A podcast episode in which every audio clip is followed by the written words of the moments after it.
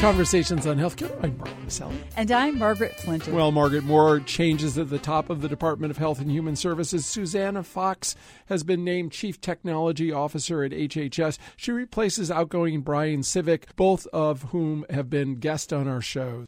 Well, this move is being met with a lot of praise. Susannah Fox is a self described geek, but beyond her substantial abilities understanding health information technology and the impact of the internet on modern healthcare, she really understands how that data translates to the human experience. You know, she spent more than a decade at the Pew Research Center doing longitudinal studies on how computers and internet have impacted human behavior, and she's highly respected entity in the data world. And we might add she's a West grad uh, here in our own hometown in uh, Middletown, Connecticut. Well, we never like to miss the opportunity to tout our, uh, our famous Wesleyan grads.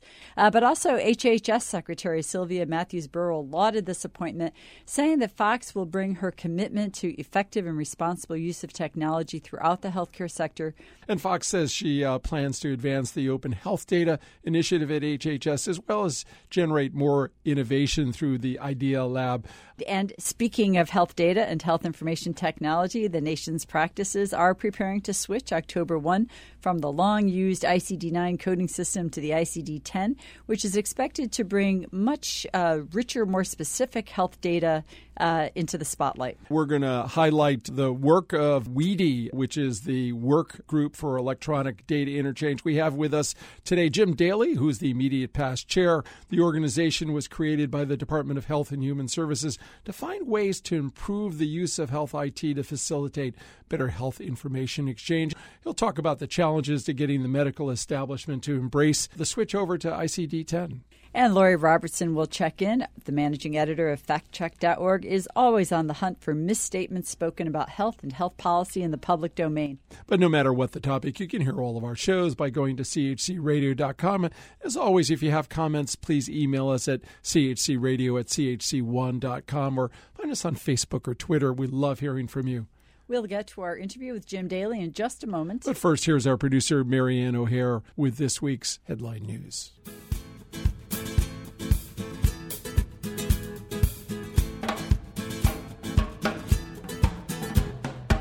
I'm Marianne O'Hare with these healthcare headlines. South Korea is attempting to clamp down on an outbreak of MERS, a virus that first emerged in the Middle East that is particularly deadly. 30 people have tested positive for MERS in South Korea, the largest outbreak outside the Middle East, and hundreds of schools in that country have been closed as a precaution. Several people have died in the outbreak so far. States are bracing for a decision from the Supreme Court in the King versus Burwell case, which challenges the legality of the tax subsidies being used to offset purchase of insurance under the Affordable Care Act in states that didn't set up their own exchanges. 93% of the 1.3 million residents of Florida, for instance, currently receive subsidies to purchase their insurance and would likely lose that coverage. An estimated 8.2 million Americans could lose coverage across the country if the High Court decides in favor of the plaintiffs. Los Angeles has launched a program aimed at getting chronically ill patients who are homeless into better care management that actually saves money by providing them housing in a newly erected facility that also gives these expensive patients access to better preventive care. The Star Apartments, funded by the Skid Row Housing Trust, gives the chronically ill homeless an apartment and access to care coordination to better manage their conditions and keep them from costly hospital visits. Currently, 700 have received such housing in the pilot program. Another 1,500 are slated to be housed next. Today's teens are living what might be aptly described as a virtual life, spending a good portion of their time online. So it's natural that's where they'd go when searching for health information. The report, Teens Health and Technology, took an expansive look at teen internet behavior and found while four in five teens use the internet to research various health conditions, they aren't likely to believe that information. Where do they think the most reliable health information comes from? From their parents. The study showed teens tended to want privacy, though, when researching medical conditions on their own. One in three teenagers said they changed their behavior because of what they'd learned from online sites or apps, but were more inclined to follow their parents' advice overall. So apparently, even in the digital age, Mama still knows best. I'm Marianne O'Hare with these healthcare headlines.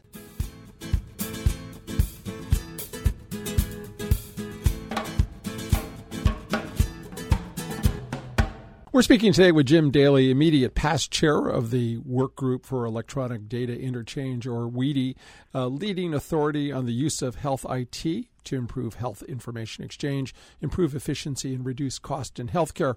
Mr. Daley is an expert on ICD 10 readiness as well as HIPAA compliance issues and is currently serving as the director of IT for Blue Cross Blue Shield of South Carolina. He also serves Blue Cross nationally and founded the Blue Cross Corporate Information Security Council. He served as commissioner of the Electronic Healthcare Network. Mr. Daley received his degree in engineering at the University of Connecticut and served as a Commission Officer in the U.S. Army. Jim, welcome to Conversations on Healthcare. Uh, thank you, Mark. It's a pleasure to be here today. Yeah. You know, I want to sort of set the stage because, it, uh, you know, uh, WEDI's formed back in 1991 by then Secretary uh, Sullivan out of the Department of Health and uh, Human Services to explore ways to enhance uh, health information systems. And its really sort of focus is to make America's healthcare systems more efficient. Uh, the HIPAA law is passed uh, the Health Insurance Portability and Accountable Care Act. Can you tell our listeners, give us the sort of bigger picture, fill in the details of how the mission has evolved, and as we enter now a much more sophisticated uh, digital age in healthcare? Uh, has a diverse membership. We have over 300 corporate members and individual memberships as well. Our memberships are uh, providers, software vendors, health plans, clearinghouses, laboratories, government agencies such as CMS, Department of Defense, state Medicaids, and many industry associations. These are many of the biggest names in healthcare. Our mission was, and it still is, to provide an unbiased, consensus based industry position on how best to move information in healthcare in an efficient and effective manner while protecting the privacy of individuals. One of the first challenges we faced was to have the industry adopt standardized electronic transactions for things such as claims in order to reduce or eliminate the use of paper forms and phone calls. With the passage of HIPAA and the subsequent regulations, a transformation was set in motion. Uh, uh, in 2013, on the 20th anniversary of the 1993 WEDI report, which really kicked all this off, we published a new report looking at what the industry had accomplished in the last 20 years, taking into account that many things have changed since 1993. It was interesting to note that the players are essentially the same, and much of the information is the same, but now there's an increased focus on the patient. And of course, there's an abundance of new technology such as mobile devices. But regardless of all that, our mission is still to make all this work smoothly and, and securely. As Mark noted, it was really the whole industry was in its infancy uh, when you started this, and I think we all feel kind of privileged to have uh, participated and been part of this uh, giant shift over from the old paper records to uh, an electronic age. But now we've got another challenge uh, on the horizon in front of us, and I know this has been an important topic for you. This is this issue of the pending switch to the ICD 10 health billing codes. This is really the nature of how we describe what it is that the patient has, what the condition is, with real specificity. And while most developed countries in the world already use ICD 10 codes, the switchover in this country is, oh, about 30 years behind the times and has been delayed a couple of times, even when the Centers for Medicare and Medicaid said absolutely it's going to happen in 2012 or 2013. It didn't. So you've been analyzing and writing about the need for ICD-10 coding since the early 2000s. Tell us, tell us why you saw this as such a vital issue so early on in the quest for better health information management. Um, the current ICD-9 coding system, as you indicated, it's over 30 years old. In that time, many new surgical techniques have been developed. New diseases have been identified, um, such as AIDS, for one, West Nile virus, things of that nature. ICD-10 captures that new information, including the underlying causes and severity of diseases. In other words, this is caused perhaps by smoking tobacco. So mm-hmm. that, that adds to greater understanding of what's actually causing that particular disease to occur. Uh, one other example, the diabetes category has been expanded to provide a much more detailed description of the type and cause of the illness. It'll facilitate population health studies, which would lead to b- identifying better treatments by understanding the specifics of the patient's condition. ICD-10 also is going to provide detail needed to track outbreaks of new diseases and to facilitate a more rapid response. Um, Ebola being one of those items. Many of the new codes in ICD-10 were created to allow capture of basic information. They talk about how many codes are in ICD-10, but some basic things like laterality, left side or right side, Uh, one uh, study said that was about 46% of the new codes.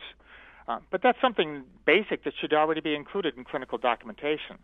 Many of the ICD-10 enhancements were made at the request of physicians because they wanted to capture this more more uh, detailed information that is important in treatment of the patients. You know, Jim, uh, Margaret was talking about the delay that uh, happened last year you know, there sort of seems to be some controversy within the industry. We have the uh, director of the American Health Information Management Association on talking about the nation's practices have spent time and money on this. But she said a majority of the practices were prepared to do so. But your organization, WEDI, has been conducting ICD 10 readiness surveys for the past several years. And according to your surveys, many practices really aren't ready to make the switch what's the problem? Give our listeners a sense of the sort of complications and costs around what one is a difficult issue to understand, but you know maybe give some flavor for what what's happening there amongst healthcare organizations. We've been conducting our surveys since 2009, and they've shown consistent, but as you indicated, somewhat slow progress in, in moving to ICD-10. There's several main barriers, but uh, one, it's a very large effort for some organizations particularly the physicians groups, don't see the value in it, certainly not an immediate value in it. You don't implement ICD 10 on Monday and on Tuesday, all of a sudden your finances are better or you have more time to treat patients or something like that. So it's a longer term benefit. So without that short term gain, there's a reluctance to move forward. And everyone seems to be dealing with a multitude of other mandates. Everybody's got something else to do, whether it's the implementing the Affordable Care Act or quality measures, meaningful use of the electronic health records. There's a lot going on. Now, the larger organizations, they've continued to move forward and have completed or nearly completed their work. They're doing final testing with their training partners. But it's a matter of priorities and resources. Physicians have focused on other mandates, and they still have the hope that the date will change again but I caution them: don't bet your business on that. Well, Jim, I have to say that uh, they may not see short-term gain, but I think it's a pretty good guarantee that they're going to see short-term pain if they if they don't sort of prepare for it. But I want to talk about another uh, area of interest at WEDI, and that's supporting the growth of an infrastructure that supports health information exchanges. And most of the nation's hospitals and practices now have switched to electronic health records, which is remarkable in and of itself. But we still have this issue of communicating information, uh, systems that aren't really equipped to talk to each other, and this elusive concept of interoperability. And one of the excuses people give for lack of interoperability is concern over violating HIPAA regulations. And we know there are some places that seem to be getting it right. The New York eHealth Collaborative, for example, and certainly know a few other states uh, around New England and the country that seem to be getting it right. What do you see as the real hurdles to achieving this interoperability and the exchange of information? And, and what are you doing to advance and support that? And if you have any best practices that you'd like to share with our listeners? Well, people certainly need to consider some of the aspects of HIPAA, such as privacy and security, but the primary issue is the systems are not interoperable. As, as you mentioned, even within the same facility, uh, some facilities have uh, over 100 systems and they don't talk to each other. Now, there's two aspects to interoperability. First, you, you have to be able to send the information from one point to another. But secondly, and equally important, it must be understandable and usable by the receiver. So healthcare terminology in the data needs to be standardized so the sender and receiver can communicate effectively. Our 2013 WEDI report identified data harmonization as a major area for action. And WEDI's working with the Lewis W. Sullivan Institute for Healthcare Innovation to form a work group to examine this further. But it's going to have to be an industry initiative, not just a WEDI initiative. We all need to work together on this. We're speaking today with uh, Jim Daley, immediate past chair of the Work Group for Electronic Data Interchange, or WEDI, a leading authority on the use of health IT to improve health information exchange. Mr. Daley is an expert on ICD 10 readiness as well as HIPAA compliance issues. He's currently serving as the director of IT for Blue Cross Blue Shield of South Carolina. Jim, let's take a look at the exploding world of health information technology. I was, I was listening to Margaret, I was thinking about uh, most hospitals have gotten uh, uh, electronic health records. How strange would it be right now if I said, you know, one of my banks just went from a journal entry, you, know, you know, they're so far behind. Uh, you know, healthcare, this whole area is still emerging. And it raises a number of problems because it doesn't have really the sophistication that the banking world does all across the globe, where, as you said, you could send information across. I can go to Japan and pull out money from my ATM. It simply talks to uh, my bank uh, here in Connecticut. It raises a whole other set of issues, and we've seen this. There have been major data breaches, some of the nation's largest healthcare and insurance providers. Can you give an assessment? Uh, of the essential threat of to health data, and how's the health IT industry recalibrating to handle the growing demands of health information technology and the very real cybersecurity issues that have emerged from sort of a new industry? Kind of amazing. It certainly is. Um, first of all, as the amount of information increases exponentially, there's a corresponding amount of information at risk. I don't want to be alarmist, but I always say the best way to totally secure information is to turn off your computer, unplug it from the network, and place it in a secure lock facility. but even then, of course, it could still be compromised if the device was stolen. So we're faced with creating a balance of the risk versus reward. The reward is the benefit of having the information, being able to share it and use it. The risk it could be disclosed, altered, or destroyed. But you can mitigate that through several methods, and one of the primary ones is through encryption. But there's other methods like having effective processes to control access to the information. In the past, uh, if you've read these articles, um, primary cause of data breaches was human behavior, like losing your computer or smartphone. Um, there's countless devices left in airports when you go through security. They leave their smartphones or laptops there. But recently, very recently, malicious hacking surpassed that for the first time. Now, big organizations, they've got special software to identify and block these attempts. They also have more sophisticated software they can use to look at network and device behavior and set off an alarm if something strange occurs, like an unusual amount of information being uploaded to an internet site. But it's important for everybody to be wary of scams like links and suspicious emails. People should avoid using public Wi Fi if they intend to access anything confidential or enter your, your passwords and login names. And I do want to reemphasize the importance of using encryption. The more difficult you make it for someone to steal your information, the less likely they'll be successful. Well, now that we've terrified everybody with the nefarious possibilities around uh, their electronic health records, I want to go back up to the big visions and goals and maybe on a positive note, ask you to comment on the elements of uh, the transition to uh, this ICD 10 that we talked about earlier that really are uh, not about me or I or you know my patient, my provider, but really are about the greater good and the compelling reason that has been put forth repeatedly about the switch to the ICD 10 is it really stands to make a contribution to public health, to global health, and to health quality. What's the connection? How is it going to do that? The World Health Organization created the ICD codes to classify diseases, and ICD 10 is their 10th version of that classification. But other countries, including the U.S., have created more detailed extensions of that, of that base set.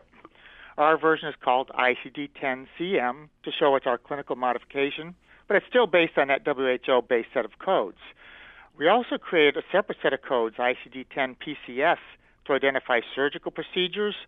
With this, we can now identify things like implanted device, surgical complications, and a lot of other clinically significant details that we couldn't capture under ICD-9. By using a common set of codes, the international community they can share information that'll lead to better outcomes. The more detail you understand about conditions, the more you can identify, well, this works when they have that specific aspect of a condition, but it doesn't work when they have that specific aspect. Importantly, as well, you can track disease outbreaks like the recent Ebola crisis mm-hmm. and allow you to take quicker action. Um, we can identify who where, when someone has a disease, and link them together to say an outbreak's occurring, it looks like it started here, and these are the points where it's manifesting itself across the country, across the globe. And again, as time goes on, we'll be able to measure the effectiveness of various treatments and compare them to international results and identify what's really the best way to treat specific diseases.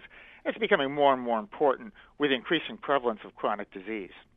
Jimmy, you uh, just mentioned that the World Health Organization, and uh, they're uh, obviously already working on ICD 11. And uh, while we're still struggling here uh, in the United States to get through ICD 10, and uh, some have suggested that we skip ICD 10. So, are, are there things we should be thinking, though, about in terms of ICD 11 that are being overlooked with the current struggles to implement ICD 10?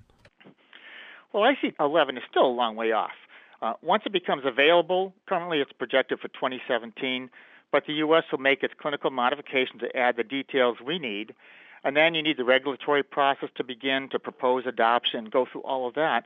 Some estimate that that entire process could, could take well over a decade, which at a minimum would place us at 2027. On top of that, um, ICD-10 is a necessary step in moving to ICD-11. The changes in 11 are significant. ICD-10 provides an intermediate stepping stone. So while the industry needs to focus efforts on completing ICD-10 implementation, it would be worthwhile for some groups to take a look at what's being proposed for ICD-11 and be involved in that dialogue. Well, Jim, when we look to the future, obviously health information technology is just fueling so much exciting and dramatic change in so many facets of the industry, um, particularly around patients being engaged in their own care through uh, remote monitoring and communication, telehealth, real time health data aggregation, all of this, we hope, leading to better outcomes, better health, better cost containment.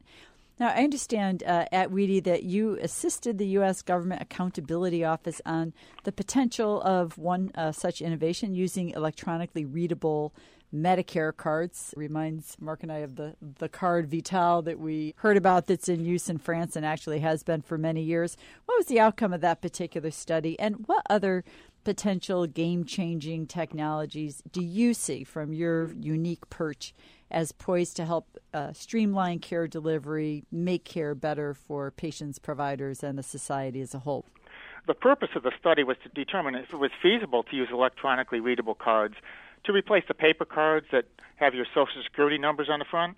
Using electronic methods, it would reduce the potential for fraud, would help protect people by removing display of their SSN, and it could also offer greater efficiency by doing things electronically instead of manually capturing the information on the card.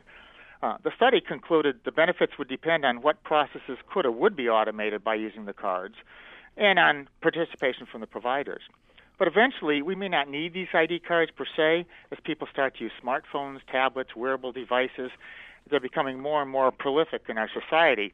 So everything we need to store or share may be handled through one of those devices, maybe a single device that we, we choose. Uh, recently saw a credit card computer, credit card size. You can put it in your wallet and it can do some basic functions. Now, we with the Sullivan Institute, uh, we're working together to do something called the Virtual Clipboard Project to develop a mobile app and eliminate the manual capture of ID card information and use of clipboards when you visit the doctor. This is not just Medicare, this is for all doctors' visits. A lot of times you have to enter your demographic and medical history information seemingly every time you visit, and you may not even consistently enter the same data. The virtual clipboard eventually can be integrated into the provider's workflow trigger an eligibility request, and in subsequent phases, we plan to incorporate features such as medication lists and allergies. All that good information you won't have to enter, remember, and provide to the provider. Our initial pilot phase is scheduled for later this year. Now, looking into my uh, crystal ball, beyond the traditional encounter, we may have our health continu- continually monitored through wearables or even implantable devices and we can receive an alert if something looks suspicious.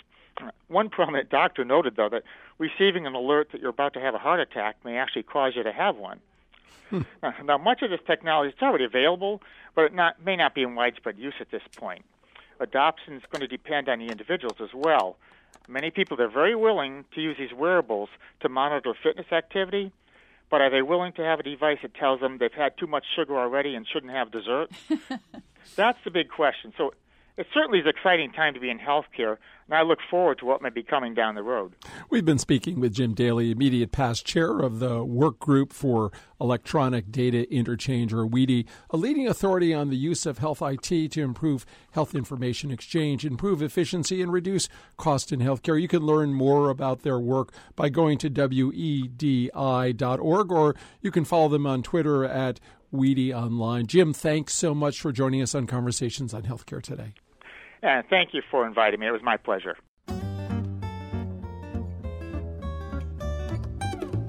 At Conversations on Healthcare, we want our audience to be truly in the know when it comes to the facts about healthcare reform and policy. Lori Robertson is an award winning journalist and managing editor of FactCheck.org, a nonpartisan, nonprofit consumer advocate for voters that aim to reduce the level of deception in U.S. politics. Lori, what have you got for us this week?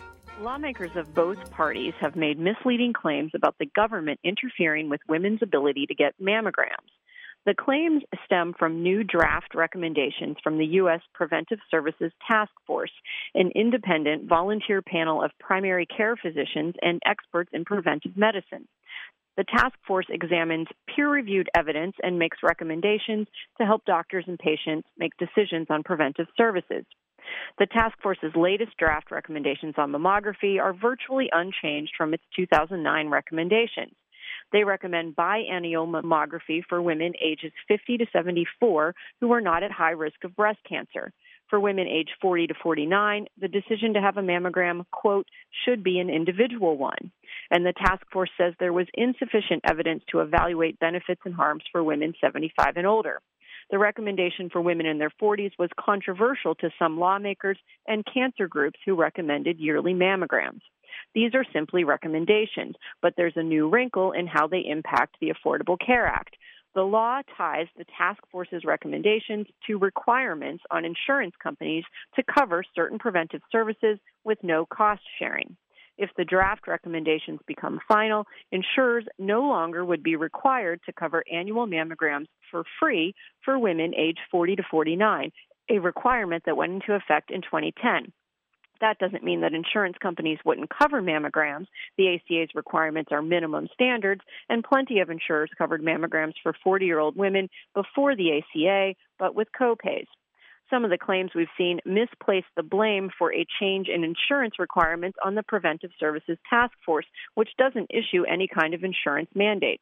Instead, it was lawmakers who added a provision to the ACA tying the task force's future recommendations to coverage requirements in the law. And that's my fact check for this week. I'm Lori Robertson, managing editor of factcheck.org. FactCheck.org is committed to factual accuracy from the country's major political players and is a project of the Annenberg Public Policy Center at the University of Pennsylvania. If you have a fact that you'd like checked, email us at chcradio.com. We'll have FactCheck.org's Lori Robertson check it out for you here on Conversations on Healthcare.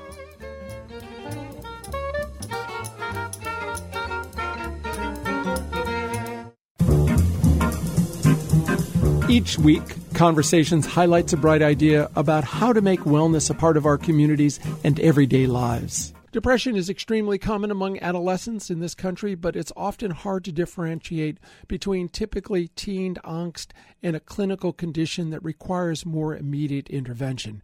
Unfortunately, a teen's level of depression isn't realized until they take drastic action.